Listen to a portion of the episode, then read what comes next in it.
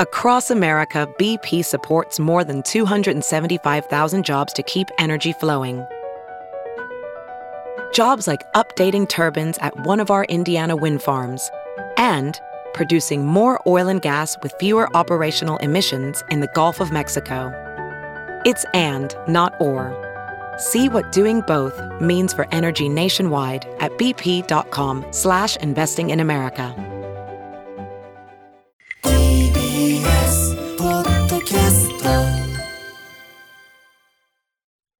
時刻は8時になりました。5月26日金曜日です。生放送でお送りしているアフターシックスジャンクションラジオでお聞きの方そしてラジコでお聞きの方もこんばんは。金曜パートナー TBS アナウンサー山本貴明です。そして改めてこの時間のゲストはボードゲームメーカードロッセルマイヤーズ代表渡辺則明さんです。お願いします。よろしくお願いします。渡辺さん二人きりは久しぶりかな。そうですね。キューパス。うん、ねあのもしかすると一あの歌間さんの代打でやった時以来かもしれない。わかんないですけど、なはい。るほどなるほど。結構空いてるような気もしますがねうんえーまず渡辺さんお知らせ事など何かあります？そうですね。あのまあ金曜で言うのは初めてなんで、あの お知らせなんですけど、ぜひぜひえー国産 RPG クロニクル、えー書籍版のはい。そうだそうだそうだ。えー国産 RPG クロニクルゲームはどう物語を描いてきたのかが、えええー全込み1980円で、えーイーストプレスさんから、うん。えー6月21日水曜日に発売しまして、はいする予定でして、ええ。ーまあ、皆さんにぜあのすごく予約をいただきまして、うん。はい、あのなんか僕あの本出すの初めてなんであ初そうだからこの出版にまつわるいろんな仕組みっていうのがちょっと社会科見学的にいろいろめっちゃ面白いんですけどでそのうちの一つで言いますとこのはい。本の予約とかに関することでですほねう、まあ、出版社の方とかねいろんな人にいろいろこう口酸っぱく言われたのが、はい。えーとにかく、えー皆さんに、まあ、この本を買おうと思ってらっしゃる方には、はい。えー出たら買おうではなく、ええ。なるべく予約をしてもらいなさいと あの出版社の皆さんから言われまして、ええ。なぜならば、ええ。ーこの書店や、まあ、アマゾンさんもそうなんですけど、はあいろんなところに予約が集まることにより、ん。えー書店はこの本が売れそうだなと思いそれによって出版社に注文が何部来るかが決まりで我々出版社はその後でそれに基づいて、えー初版部数を決めるのであるから、えー予約が1個されるということは発売されてから1冊売れるのよりはるかに大きな、えー効果があるんですよと。なので、この、まあね、この番組を聞いてらっしゃる皆さんにも、え。えー僕らのドロッセルマイヤーズのポッドキャストとか聞いてらっしゃる皆さんにも、はい。なるべく、えー同じ買うなら予約してくれと。なるほどなるほど。そうするとね 人たち効果違うよと。そうそうそうそう普通に買うよりも。うん。もう1冊買うのと10冊買うのの効果の差があるよと。火星の力はい、違うんですね。ということを伝えていくといいんじゃないですかねというふうにやんわりこう出版社の方にも教えていただきまして。ええなるほどと思ってですね今それを言ったところなんですけど、当たり前のようでいて そのし出版するという立場になったことがないので、うん。ハッとするというか。そうあんまり考えたことなかったんですよ。で、まあ、それでアマゾンランキングとかもそれによってあの上がっていくと、まあ、し注目度が上がって書店の仕入れ担当の方もアマゾンランキング100位以内に入ったらこの本に気づくんですと、ほう。うん、そうじゃないとなかなか気づいてもらえないんですと。いつの間にか出てていつの間にか売り場に並んでみたいなこ状態を避けて、はい。ちゃんと注目してもらってこの本はこうやどうやって売っていこうかなとか、誰に売れるかなとか考えてもらうためにはまずは Amazon ランキング100位以内を目指しましょうという話が予約の段階でねありまして、ええ。ただ僕そのあのこの本の発表する前に、ええ。Amazon の中にこの本の項目自体は前もって作ってあったんですよ。ほまあ、出版社の方でねええ。作ってくれてたんですよ。えで、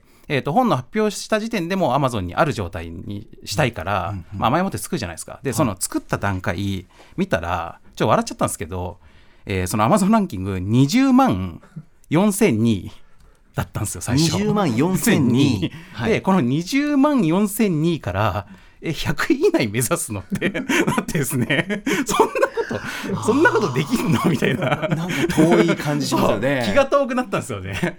これで、まあ、いくらアトロク聞いてくれてる人がいっぱいいるとは言っても、なんか全然想像つかないんですけどって思って、えでそ渡辺さんすみごめんなさい、はい。確認する。そのランキングは、はいえっと、全部の商品含めて。そそこがまたねポイントなんですよ。あのそまさにそこで、ええそれからちょっとこう意識するようになるじゃないですか、はい。で山手線とか乗ってて、電車のこう中継ぎとかいろんな広告とかでアマゾンランキング1位とか書いてあるじゃないですか、はい。でそれやっぱねみんなよく見るとちっちゃい文字で、えーなんかこうなんだろうスキンケア部門みたいな。部門ね。書いてある美容ス気がする。キンケア部門みたいななんかこうカテゴリーがね細かくみんな書いてあるんですよ。ちょこっと書いてるんですよね。そう。だから総合で、まあ、1位とかまあもちろんそうそうないし、あの総合だから総合ランキングの100位とかも、まあ結構むずいんじゃないみたいな。総合ランクだとね。うん。と思思うんですよね。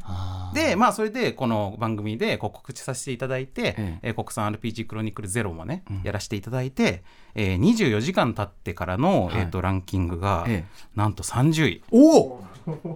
すごくないですか？書籍ランキング。そうそうそう。書そう書籍総合。書籍総総合合30位。おお。でその後もちょっと上がって最高25位までいってええすごくないんですか？はい。すごいすごいと思う。だからアトロクすごいと思いました。影響力。うん。すごい。TBS ラジオ初。なんかそんなことないと思いますけど。いやでもまあ無無名のっていうかまあその初著作へでー。まあ書店書店的には全く無名なわけですからなるほどね。まあボードゲームランキングとかならともかくあのということですね、まあまあ、そのやっぱりその予約って最初にバーって集中して、その後またこう下がってくるんで、まあ、今また県外になりましたけえど、でも渡辺さん、はい。30位とか25位とか、うん。それでアマゾン側には確実に認知はされたわけですよね、そうそうそう、アマゾンと、あと、ぞこいつ。あま何より、まあ、本書店ですよね、うんうん。あの本屋さんの仕入れ担当の方々が、おこれは？そう。でだからできれば平日にそこに入っててくれみたいなまあ、細かい話もあって あの土日は店舗のスタッフはいるけど、はあ。本社のスタッフはいないからなるほど。まあ、それぞれの各書書店舗のスタッフの仕入れ担当は その気づいてくれるかもしれないけど。あのそのチェーン系の本屋さんの本社スタッフとかは土日はいないわけですよ。うんうんうんだから月曜日まで持ってくれみたいな。でこの番組でその発表して特集やったので木曜だったじゃないですか。はいはいだから木金でガーンってランキングが上がったんですけど、ええその後土金土土土日っていく間に、はいこれ週明けまで持つかなみたいな。で結構しつこく僕もツイッターでお知らせしたりとかいろいろしてたんですけど。どなるほど、うんみみたいな感なんかもう本当なんかそういうのも初めてなんで、ん。めちゃめちゃ面白いなみたいなこの仕組み自体が面白いいやすごく興味深かったです、ですよね、うん。なんか僕も今までその本のいろんなお知らせこの番組にも本書いた人いろいろ出てくるじゃないですか。ですね。いろんなお知らせとかされてるの聞いて毎度ふーんと思ってて、あこの本出たら買おうとかそれこそ思ってましたけど、ええ。ね、書店でたまたま見方ああの本出てるんだ買おうみたいなのやってましたけど、ええ。やっぱ予約予約をしていくと発売前に。今後は今後はそれをあの僕も心がけていこうと。バックアップになるんですね。え 改めては発売が 発売が6.21 6月6月21 21日日水曜日で、ね。なぜこの日かと言いますと、これも理由がありまして、ええ。ー翌日の6月22日水曜日が、はい。ファイナルファンタジー16の発売日なんですね。16。はい、16の発売日なんで、まあ、この「ファイナルファンタジー」の発売直前に出すのが一番余波があるのではみたいな、えー、えー、えー、えー、ちょっとね本読んでね、まあ、いろんなことを思いまして。見方もね、はい、あるでしょうし面白いんだろうな、うん、思いまして、まあ、そういうようないろんな工夫をねみんながね積み重ねてあの本を作って世の中に送り出していると。で今からもう予約は、うんできる。できる。はい今もできる。今この瞬間もできる。今この瞬間も Amazon ランキングが動きうる。国産 RPG クロニク。ルはい。ね。はい。ゲームはどう物語を描いてきたのか、うん。で検索まあ、ゲーム国産 RPG クロニクルもしくは渡辺則明で検索していただければうん。出ると思いますんで、なるほど。はい、これからも渡辺さんのあランキング検索が続くと。そうですね、はい、い 今ちょっとね県外だからちょっと辛いからあんまり見てないんですけなるほどなるほど。ど今1000位ぐらいに多分なってると思うんですけど。それでお気持ちのね変化もねそうですね、ありますはい、テンションもちょっと打ち沈みしちゃうんで。皆さんお願いしますよと、はいよろしくお願いします。はい。すいません今週もはいそんな番組聞いていただいて振り返りということになりますね。はい。ではいします。世話になります。よろしくお願いしまいします。この後一週間のアトロクプレイバックです。After Six Junction. Across America, BP supports more than 275,000 jobs to keep energy flowing. Jobs like updating turbines at one of our Indiana wind farms and producing more oil and gas with fewer operational emissions in the Gulf of Mexico. It's and, not or.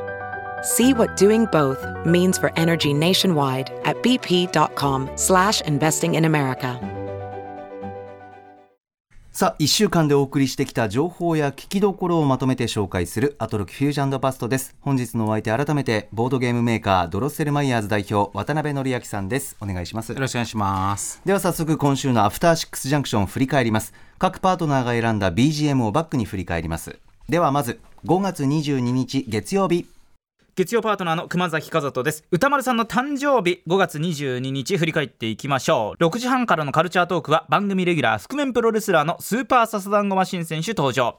ササダンゴマシン選手のプラモデル専用塗料ササダンゴパールグリーンを引っ提げて参加されたという第61回静岡ホビーショーのレポート。さらに歌丸さん54歳の誕生日ということで現場でササダンゴさんが集めた模型ですとかラジコンの数々をプレゼントしてそして歌丸さんもまさに大喜びしてくださった。という素晴らしいカルチャートークになっています。7時からのミュージックゾーンライブダイレクトは大人のためのアニソンカバーアルバムアニソンカバーズをリリースされたばかりの森口博子さん登場。歌丸さんの誕生日にぴったりの素敵なスペシャルライブ音源を披露していただきました。そして8時台の特集コーナー「ビヨンドザカルチャーは月に一度のお楽しみ作家島尾真帆さんによる月刊島尾アワー。今回は歌丸さんの54歳の誕生日を記念しまして歌丸人生54次すごろくスペシャルをお送りしました。島尾さんの手作りのすごろくを進めながら歌丸さんの幼少期学生時代それからライムスター結成今のラジオパーソナリティに至るまでの人生を振り返っていきました。島尾さんたくさん苦労をしながら作ってくださいました。今回もありがとうございます。そして今週おすすめのグラビアは田村真子さんです。TBS アナウンサーの田村真子さん。現在は TBS テレビ「ラビット!」などでも大活躍をしている、まあ、非常に頼もしい素晴らしい後輩アナウンサーなんですが実はですね今表紙でヤンマガに出ています。後輩がヤンマガの表紙。感慨深い気持ちでいっぱいです。今週おすすめ田村真子さんでした。ねそうなんですよね。後輩が表紙だって私も思って、後輩っていう感覚で見られないですねああいう時、うんあなんかもう本当に作品としてうんうん世に出ているものに参加してるんだなっていう、感慨深いとおっしゃってましたけど、ちょっと気持ちが想像しづらいですね。そうそういうこともあるんだ。な。熊津表でした、うん。さあ渡辺さん月曜はい日いかがでしょうか、はい、月曜は、えっ、と、オープニングで、まず熊崎家に第三子誕生というおめでたい、おめでとうございます、はい。というお知らせがあって、でしたね。でさらに歌丸さんも54歳の誕生日。おめでとうございます、はい、でリスナーメールでも娘5歳の誕生日ということでまあ、おめでたいことから始まったんですけど、でおめでた続きな中で、えー最近あの発表の続いているニューアルバム「オープン・ザ・ウィンドウ」はい。ライムスターさんの、はい、そうこれ渡辺さん6月21日だから、はい。あの先ほど思ったんですけどあの一緒ですよね渡辺さんの書籍。そうですね。発売日がね。そうそうですね。アトロックファミリーなんか、なんか、はい、なんか国産 RPG クロニクルとオープン・ザ・ウィンドウが同じ日に、そう。はい、発売ということで、あの両方セットでね。プレゼントで、まああれですねさっき皆さんこれでさっきあの覚えてらっしゃると思うんですけど、ええ。オープン・ザ・ウィンドウもやはり当日出てから買おうと思ってるぐらいだったらあも予約。う予約予約。大事。予約は10倍の効果がありますから。ほう。ライムスターオープンザはい。ウィンドウ、6月21日。予約をお願いします。はいお願いします、でまあ全国ツアーのお知らせとかそうですね。えー来年の武道館のお知らせもありまして、そうそうそうそう。これは行きたいっすね。ちょっと待ってください。えっと金曜日。はいなんですよね。そうだ。そうだな、ねそうでした。僕ちょっと人知れず聞いてると思ったんですけうど、ん。誰もあまり触れてなかったのかなそこは、うんアトロク金曜日の日だねみたいなのは。いや知ってましたっけ？あごめんなさい。あのなんかそういうのなんか記憶から消しました。なんかげ現地からやったりできないんですかね。現それはちょっと聖域というかね、うん。そこはすいません。ちょっと失礼します。みたいな。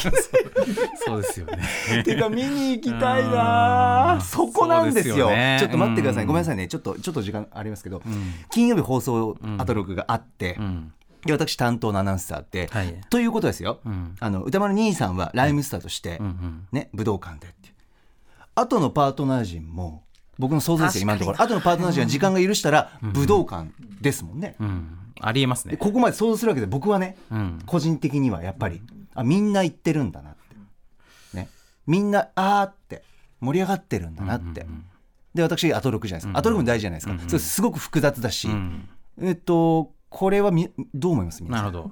なんかあの例えばなんですけど、これ例えばまず例えばですね。例えばはい。例えばなんですけど、例えば来週の火曜日って宇垣さんお休みで、あの篠原アナが代打にいらっしゃったりするじゃないですか、山本さんが使用でお休みするっていう っていう有給？社員として有給か。新しい。あまあ言ってもまあ。番組スタッフが一切合切武道館に行くわけじゃないので絶対に番組が放送されるから、あそうですよね。まあ、山本さんと運命を共にするスタッフもいるはずですけど、うん。うん。へまあ、ちょっえとここ考えどころですね。考えどころです。はい。まだか来年なんでそうですまだ時間はありますから。そうですねそうです。はい、いかろんなネゴをしていくという手もありますね、ネゴシエーション、はい。交渉ですね。はい。失礼しました。えーそしてカルチャートーク、はい。えースーパーササダンゴマシンさんが第61回静岡ホビーショーにいらっしゃったということなんですけど、ええはい、静岡ホビーショーはですね僕実は結構思い入れのあるイベントで僕静岡育ちなので、えもう中学高校の頃もですねあの自転車で通って、えーまあ、なんか当時ね確かね入場無料だった気がするんですけどなんか毎日本当に会期中は行ってもう張り付くようにガンプラを見るみたいな感じだったんでそれ懐かしいなと思ったんですけどまあもう今ってこう本当にコロナ禍を経てプラモデルって本当に大難事ブームみたいな感じになってるんでもうあのこのホビーショーもすごい盛況みたいでしかも今年はねそのギルレルもデルトロ監督と JJ エイブラムス監督もあのいらっしゃってるっていう なんだそりゃっていう。そこに笹団子さんがプラモ売ってるっていう。いや本当そうですね。カオスすぎんだろっていう。すごかったな、で笹団子さんはあの笹プラモ専用のね、あの塗料を作られてガイアノーツさんと、あのはい。笹団子パールグリーンというですね。ね。これもまあ僕ネットで色見ましたけど、まあ、ええ非常に綺麗だね。はでこれ買えば、はい。例えばあのガンプラも笹団子パールグリーンカラーの笹団子バージョンのザクとか作れるわけですよ。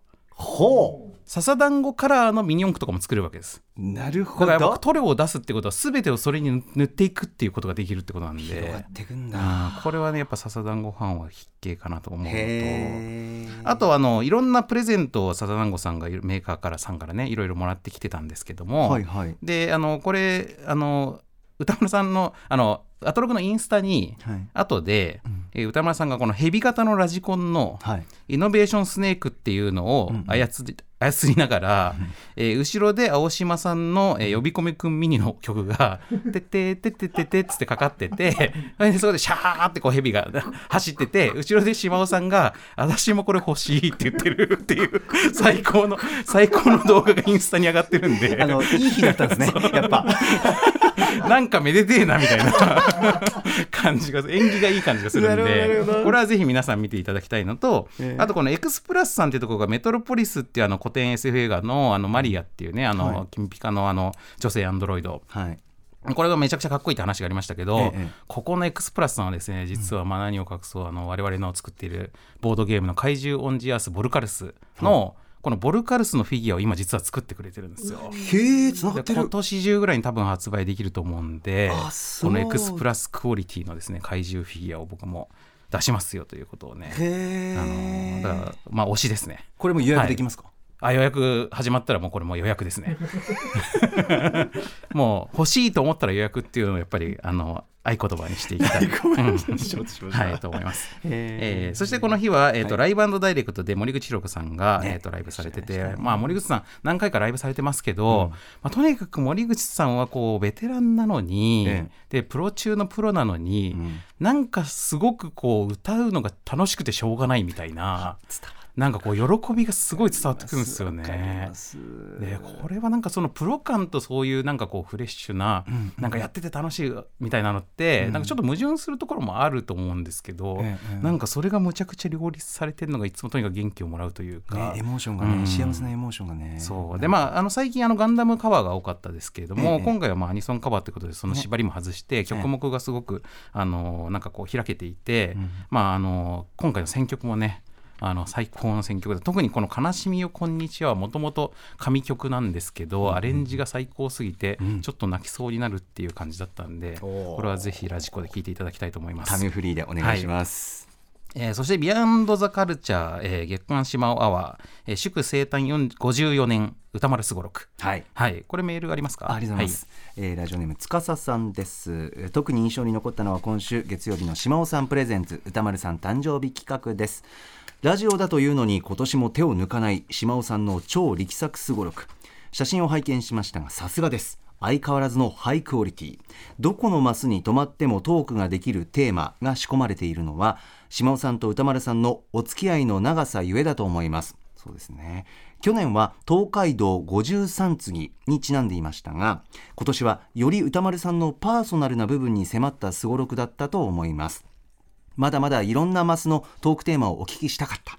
歌丸さん改めてお誕生日おめでとうございました。ということです。はい。はいいやこれ去年もすごかったですけど あのやっぱりこのすごろくであるがゆえの,、はい。あのこのどんどん飛ばされていくマスがちょっと寂しかったというのもあって 今年はまあ改良した結果、はい。えー、と最初からある程度マスの中身は公開しておいて、ええ。ースルーされたとしても一応話のに加えることができるようにみたいな改良をされたというふうにいらっし感じおっしゃってましたけど、ええ。まあ、僕ちょっとボードゲームを作っているものとしてそうですよね。思ったんですけど、これあのせっかくだから、え毎年こうあのつなんていうかある程度こうなんていうか使っていってああで、はいはい。その一個ずつマス増やしていって、ええ。年ごとに、うんうん。ですでにもう使ったマスは、うん。次の年はこうあの飛ばしていくっていうか。飛ばすね。うん。にしていくとあのー多分島尾さんのこの頑張りも無駄にならずええ。あと歌丸さんのこれやっぱり人生をこうなぞってるわけじゃないですか、えで歌丸さんのこのライフステージイベントって、うん。あのこっから先のことは増えていくけど、はい。過去のことって増えないと思うんですよ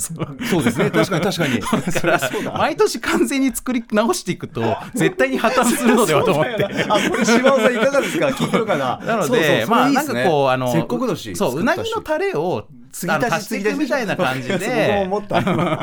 やっていけばいいんじゃないかなと、ねちょっと、可愛いいいしあの、老婆心ながら、聞いやいきながらや絶思いましたね。対そうですよ島尾さん。えうん。これどうしてるんだろうねっていうふうに思そですすいうまねね。まあ、でも、ある程取っといてほしい。度ね、うん、まあ、流用してるところもあるあってほしいと思いますけども、ねね可はい。愛い。でやっぱこのすごろくはあのそのこの話題を提供してくれるので、はい。やっぱりこの、まあ、歌丸さんのねこのこれまでのそのタマフルからあの数えて、うん。あのいろいろこうまあなんていうか定番思い出トークとして出てきていた、あの歌丸さん性教育ガリレオ事件とかですね。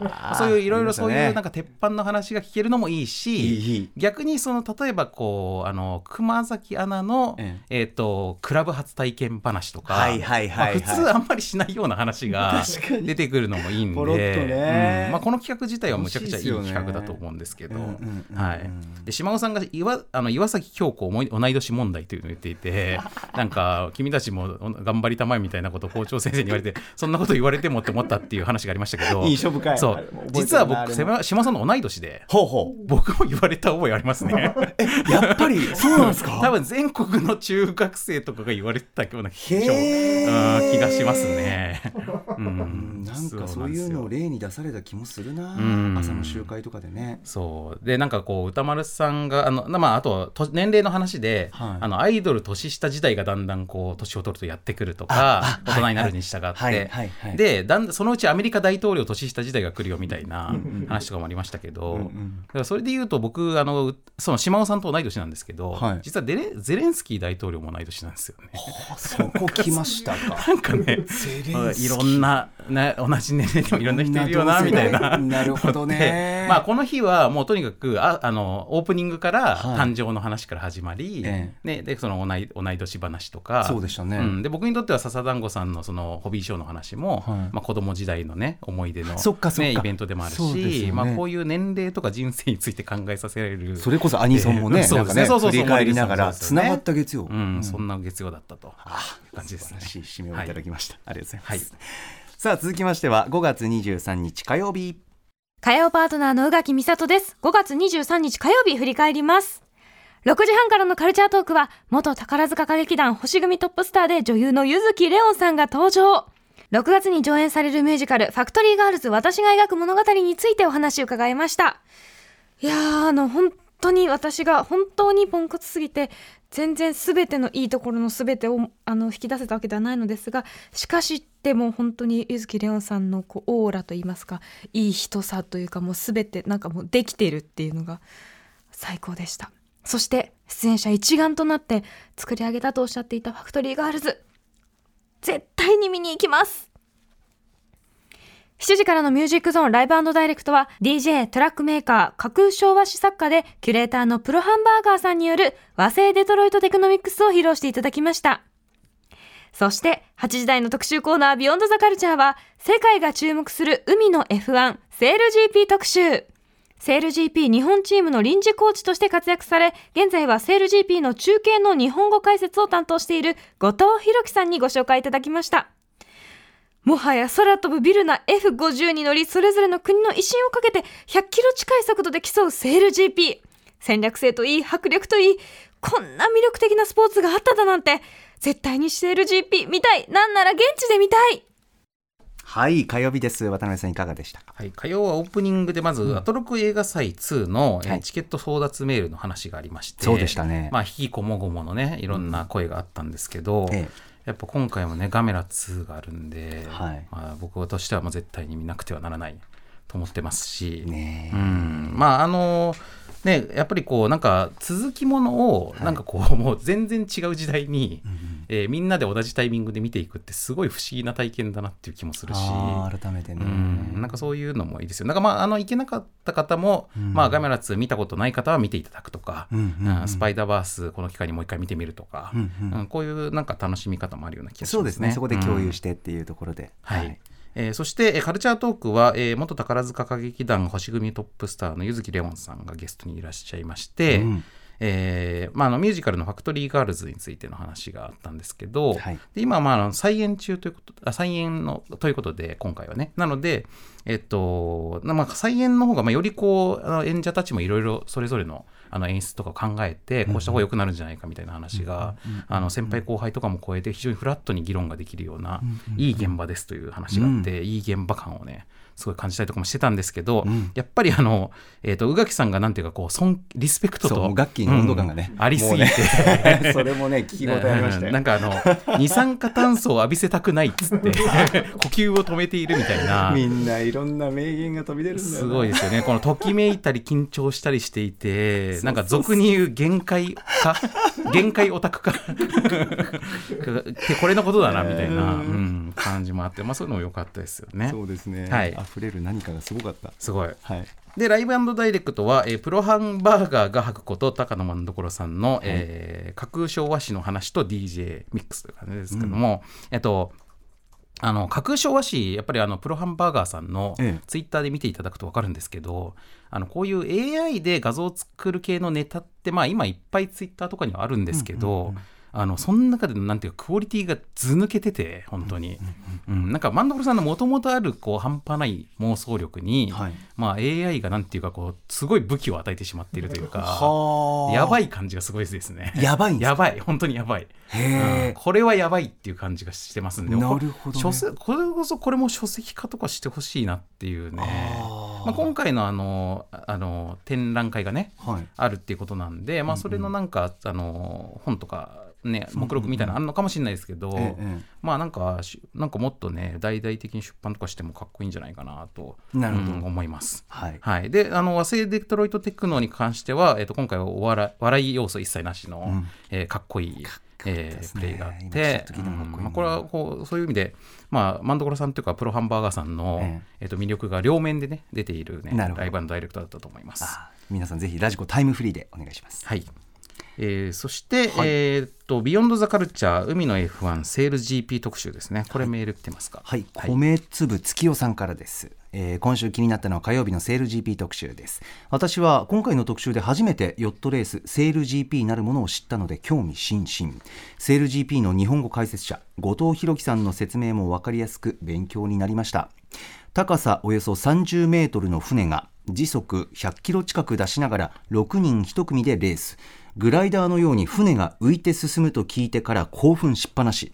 しかも沖合の海ではなく割と観客の近くを走るというのもポイント高し。歌丸さんの船に乗ってる時に風を読むってどういうこと？という質問に後藤さんが風が見えるんですの回答は最高にかっこよかったな。放送後に YouTube でセール GP のハイライト動画があったので早速視聴。見ると海の F1 と称されるのも納得。ぜひ日本で開催してほしいということです。いや、これね、僕もやっぱり YouTube 見ましたね。うん、どういう感じなんだろうと思って、確かに飛んでるみたいな。はうん。あとやっぱりそのふ背景のええ。建物とかと比べてええ。でかさもわかるし、うん。観客席とかより全然でかいんですよ。あそれぐらいの、だからこのビルが100キロで移動してるようなもんですっておっしゃってましたけど、うん。まあ。な確かにみたいな。えー納得のあれなんだやっぱり。でまあ僕そもそもヨットレースってもの自体があんまり知らなかったんで、ええ。なんかすごく戦略性が高くてその海のチェス海上のチェスと言われてますみたいなのも、はい。えーそうなんだって思って、まあ、僕ジレンマって言葉にすごい反応しちゃうんで、ええあのボードゲームの人たちはね。ジレンマ。ジレンマって言葉が大好きなんで なんかこの、まあ、ヨットレースって全般がそうなのかもしれないけど、ええその風に対してうまく風を受けれる方向に,、に最適化するとあのゴールにあんま近づかないわけですよ、ええだからスピードを取るとあの距離が稼げない。はい。で逆にそあの距離を取ろうとすると、まあ、か風向きに対していい向きにならないから、スピードが出ない、だから距離を取るかスピードを取るかっていうのがその盤面をね、はい。見ながらその会場のこの風の流れを読みながら、はい。あの組み立てていくことに、まあ、戦略性があるんだよという話で、そうでしたね。うんこれも非常になんかマジ面白そうって思いましたね。ですね。そこだけで湧くし、うん。あと使う船は一緒あという。確かにね。あそこが熱い、うん。歌丸さんも反応してらっしゃいましたけど、うん。だから海の F1 って言ってるけどそ,、こは F1 と違うんですよっていうね。そうそうそう。そうまあ純粋に操船技術を競うという。ここはね、うん。ワクワクしますよね。いいですよね。どう出るんだ。本当に同じ状況でしょって同じ条件でしょってね、しかもね本番までその船なかなか使えないって言ってましたもんねね。練習もね。シミュレーションしかできないみたいな、ねえなんかシビアというかなんというか、そういうぶっつけ感も含めてすごい面白そうと思いましたね、はいうん。ぜひぜひ皆さん聞いてみてください。さあ続きましては5月24日水曜日です。水曜パートナーの日々真央子です。5月24日水曜日振り返ります。6時台のカルチャートークは台湾や香港のイケてる本やカルチャーを日本に紹介するユニット、タイタイブックスのメンバーで翻訳者の三浦優子さん登場です。翻訳を手掛けられた最新刊、台湾万有鉄道の2人についてお話を伺いました。7時からのミュージックゾーンライブダイレクトは東京都渋谷区新鮮初の4人組バンドフレンズが3ヶ月連続配信シングルリリースです。第3弾はきっと私は大丈夫を引っ提げて登場でした。新年のライブとっても楽しそうでした。ぜひタイムフリーで聴いてください。そして8時からの特集コーナービヨンドザカルチャーはアトロク緊急会議居酒屋のお通しについて話そう特集。日本飲酒会の要人、飲酒系ユニット酒の穴のパリッコ氏、そして鈴木直氏とともに居酒屋のお通しについて語り合いました。お通しを通して自分と酒場の関係や向き合い方を見つめ直す気づきしかない歴史的な会合となりました。今日出せなかった名詞実はいろいろありまして、例えば私はめちゃくちゃ冷たい枝豆とか、パリッコさんもミニカレーの頭、まあ、つまりルーだけってことのようなんですけれども、ということで、スタジオの高明さん、どんなお通し名詞をお持ちでしょうか？ちゃんと答えてほしいな。以上、水曜日でした。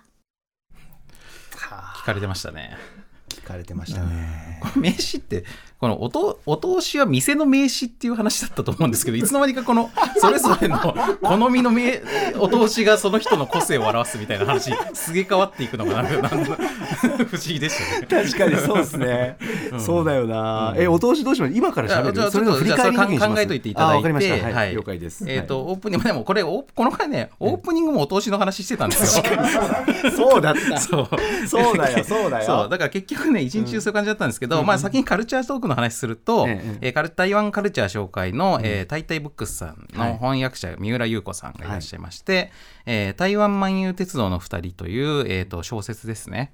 でえっ、とまああのゆり小説作家の、えー、楊双子さんという方の作品ということで、ええ。まあ、日本統治時代の台湾で、えーまあ、架空の作家である青山千鶴子っていう人のは、まあ、あのはなんていうか、まあ、原稿としての翻訳として、はい。えーは出版されたんですよね最初はね。ですね。でまあそれが架空の作家だってことは最初はこううまくこう伏せられていたから、なんか架空なのかよっていうので、まあ、若干その炎上したみたいな話もありましたけど、まあそういうこうあの要は架空そのまあ架空の時代もの小説なんだけど、まあ、その日本統治時代だから、ええ。まあ、その台湾人の女性と日本人の女性との間で、まあ、シスターフッドというかこう友情のような何かが関係が描かれていくんだと思うんですけど、まあ、その中に、まあ、一見仲良くしているようでもそのバックの方にはやっぱりその支配するものとされるものっていう、はいまあ、非対称な関係があって。って、でまあそれが、あのまあ、関係にどうしても影響を与えてくるというような多分話だというふうに理解したんですけれども、うん、でまあなんかこうすごい面白そうでもあるんですけど、あの僕あれなんですよ。実は2000年代にあのスクエニックスで仕事してる頃ってすっごい台湾行ってたんですよ。あの中国とか台湾とかで運あの特にヒ運営というかヒットしている、あの MMORPG をやってたんで。だから台湾にもあの中国にもね結構頻繁に行ってたんですけど、でその頃は僕は本当に無知だったんでもう今見たらもう本当にビンタしたい感じなんですけど、その中国と台湾のこのなんなんかいろんな繊細な関係とか日本と台湾の関係とかもやっぱりあんまりよく分かってなくって、なんかこうまあ知識として分かってるところはあったとしてもなんか感覚が全然分かってなくって、でなんかこうそれこそその台湾って親日だからみたいなことも全然言ってたと思うし、うんなんかねなんかいろいろ本当になんかセンシティブなところにずかずか踏み込んでたなというようなことをむちゃくちゃ思い出しながらちょっと実は冷や汗をかきながら聞いていたという感じもありました。なるほど。はい、でまあそういうなんかこうまあ日本人から見たらねだから台湾って親日だからさっていうのはええ。すごい甘えた心理なんですけど、まあそういうのをまあなんその国対国の関係をこうあの人物になぞらえて、まあ、読める小説ということで、まあそういうなんか自分のことをちょっと振り返りながら読むのもいいのかなと思った感じでしたつねい。安易に耳に入ってくる言葉ですもんね、うん。新日だからよくしてくれるからみたいな、そこをドキッとする部分も自分のまあ、中にも結果ありました。的にそういうムードがあったとしてもそれがどういう文脈でできてできたものなのか踏まえてないとそれ自体がちょっと暴力的な認識になってしまうかもよということですよね。聞き応えありますから、はい、で。まあそういうこととは別にすごい美味しそうな台中料理とかいっぱい出てくるということだったんで、うんうんまあ、そういう意味でもすごい興味ありますね。うだし、うん。はい。えーそして、えーあのさっきの、えーあれですね、えーお通し。お通し緊急会議。えーあまず日々日々のあのね日々アナウンサーの質問。そうですね。僕ねおとあお通しはね僕ね一番よぎったのはこのコーナー聞いてどこで遭遇したか覚えてないんですけどたまにあるんですけどちあのなんですかねえっとちっちゃい卵豆腐ミニの卵豆腐にちょこんとだけわさびが乗ってるって、こういうお通しが、あれが大好き食べたことないですあかありますあります。よね。うんなんか確かにそこは珍しくはないと思うんですよ、うんうん。あの絶妙なバランスがたまらないですね、さっぱり系のねお通しですね。そうですね、うん。あのなんというかこう卵の甘みとわさびの辛み、んうんうん。両方あって決して脂っこくはないと。やっぱり序盤って大事じゃないですか、うんうんだけどちょっとお腹空いてるし、うんうんみたいな。だから多分すきっ腹にいきなり入れるのに、うん。このソフトランディングというかそうなん着水のスムーズさを、ええ多分重視したお通しっていう感そうですね。ねちょっと小腹にちょっと最初ちょっと優しくうんうんうんうん。胃の中にっていう優しくする。一回落ち着こうよって、うんうん。でしかも酒の、まあ、最初ビールだとビールの味も邪魔しないみたいな、うんうんうん。あれ絶妙だな。うまいですね。確かに、まあ、今から頼む料理のことも邪魔しないですしね。そうなんですよね、卵豆腐わさびのせみたいな、うんうんうん。渡辺さんいかがです？僕もね考えたんですけどなんか僕印象深いのはこれもしかすると居酒屋とかじゃなくてなんかバーとかだったかもしれないんですけど、ええ。前にどこの店だか覚えてないんだけどどっかの店で、はい。あの黒糖そら豆っていうのが出てきて。僕も遭遇したことあります。あります？黒糖そらあ豆れ？美味しい。めっちゃ美味しくないですか？僕はこれ食べた時にえなこんなこんな美味しいものがみたいになってその時期めちゃめちゃ注文してですね。わかるわかるわかるうちに常備したりとかしてたんですけど。つい買っちゃうぐらいね。どこで出会ったか覚えてないけどお通しで出たことは確かなんですよ。あのなんていうんですかね、あのはっきり言うと、うん。甘め甘い甘甘いんですよ。そうそうまあ要は甘納豆みたいにあのそら豆揚げたそら豆に多分黒糖がコーティングしてあるっていうやつそうそうそう。ですごいぼ硬くてボリボリ食べる感じなんですけどそう音がするぐらいのね。そう、うん。なんかあれはねなんかすごくね大人の甘さというかわかります。なんかねちそう。ょっとコーヒー寄りな感あじといううかそそうそうそうちょっとねあの苦味もあるんですよね。多少。あと香ばしさと、でそれで思ったのが、うん。このお通しのまあ一個の機能として、はいあの要は自分が注文してないけど出てくる料理なわけじゃないですか、ん。それってすごい珍しいことなわけじゃないですか、うんだからやっぱ出会いになる可能性ってあるわけですよね。自分の知らない食べ物を食べる可能性余地になるところがあって、だからまあ今回のこのあの会議の中で緊急会議の中では、ええあのお通しははあの嫌われないことが大事と、うんみんなが食べるあの頼んでないのに来るから,、はい。これ嫌いな人だと困るなっていうのもあるから嫌われないことが大事って話がありましたけど、ええ。まあ、逆うにん。ちょっとピーキーな食べ物を、うん。うん。この紹介していくっていうか。そうか紹介されてるみたいな、うん。出会えるみたいな。そう。だから多分そのお店の中で例えばこの料理すごい自信あるんだけど、はい。あのあんま出ないんだよなみたいな。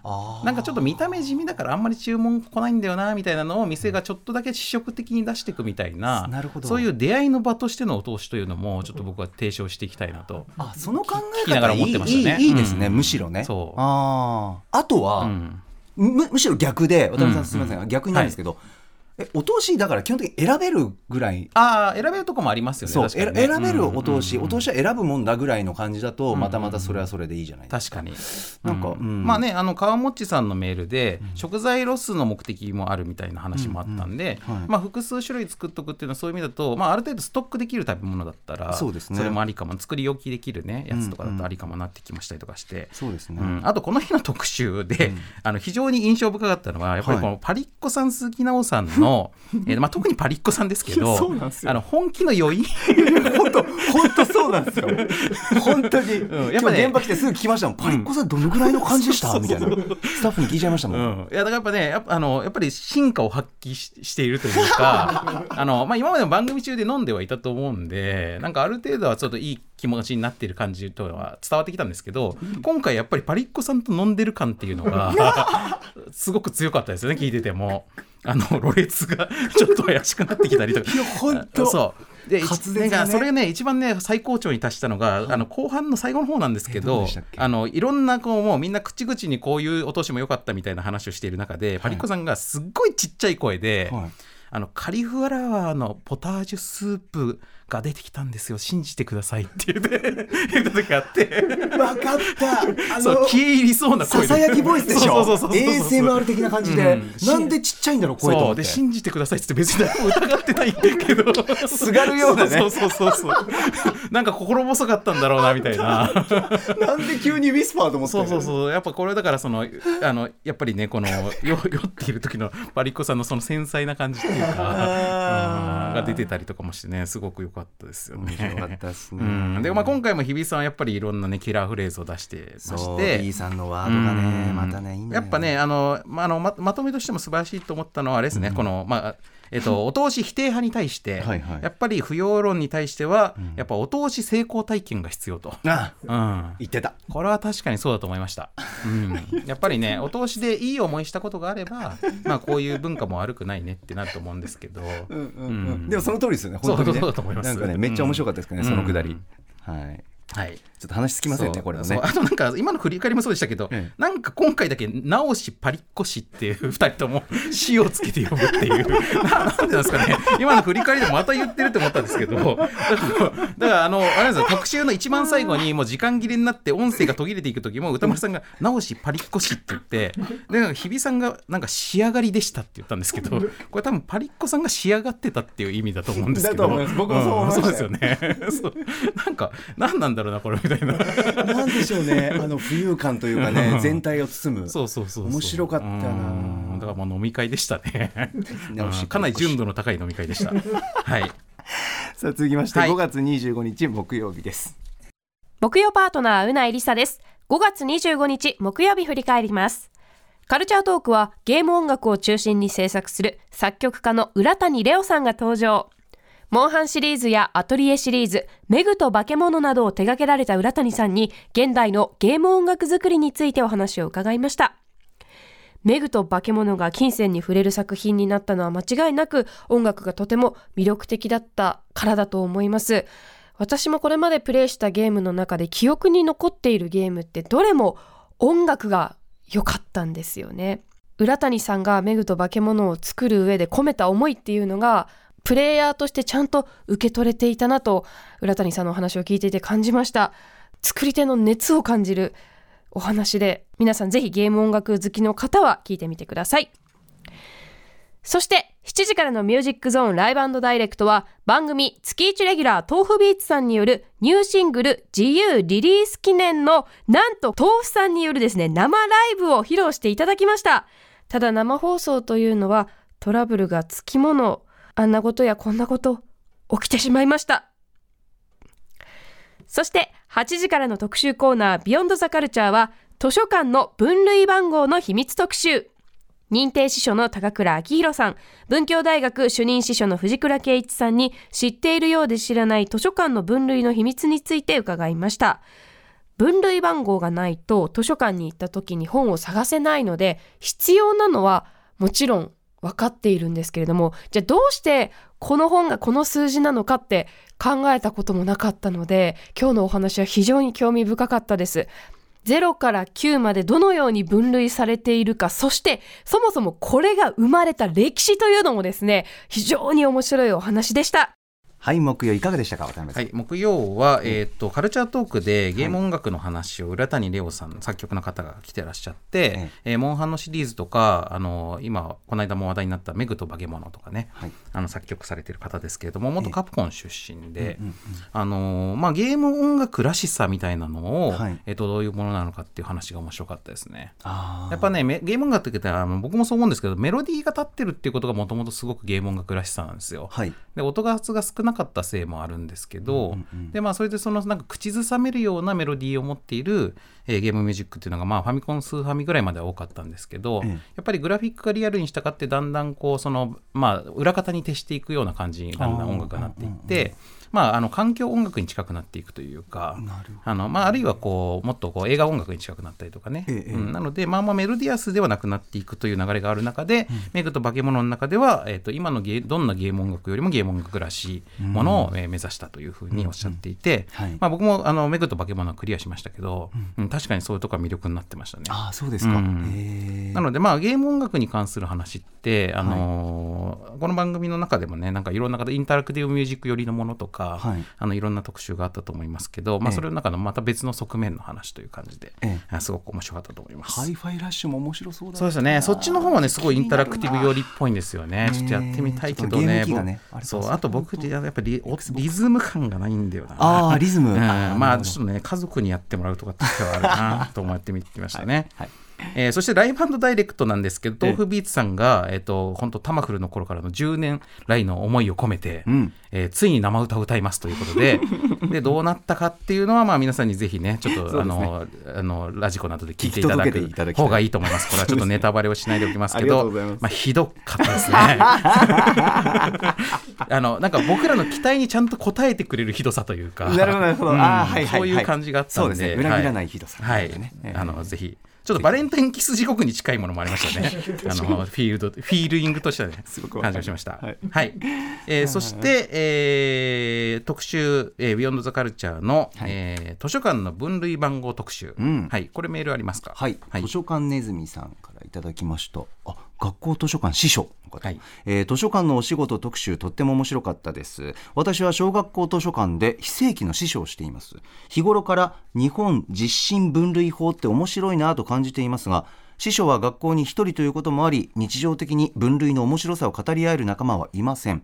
今回のお二人のお話そうそうわかると首がもげるほどうなずきながら聞いてしまいました。笑い私も常にどの分類番号をつけたらより子どもたちが手に取ってくれるかを考えながらいつも番号を決めています。掛け算をテーマにした絵本は絵本コーナーそれとも4類の算数？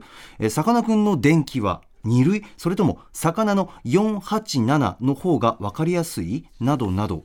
迷うことも多いですが全く読まれていなかった本が分類を変えたことで手に取られることもありすごく面白い仕事。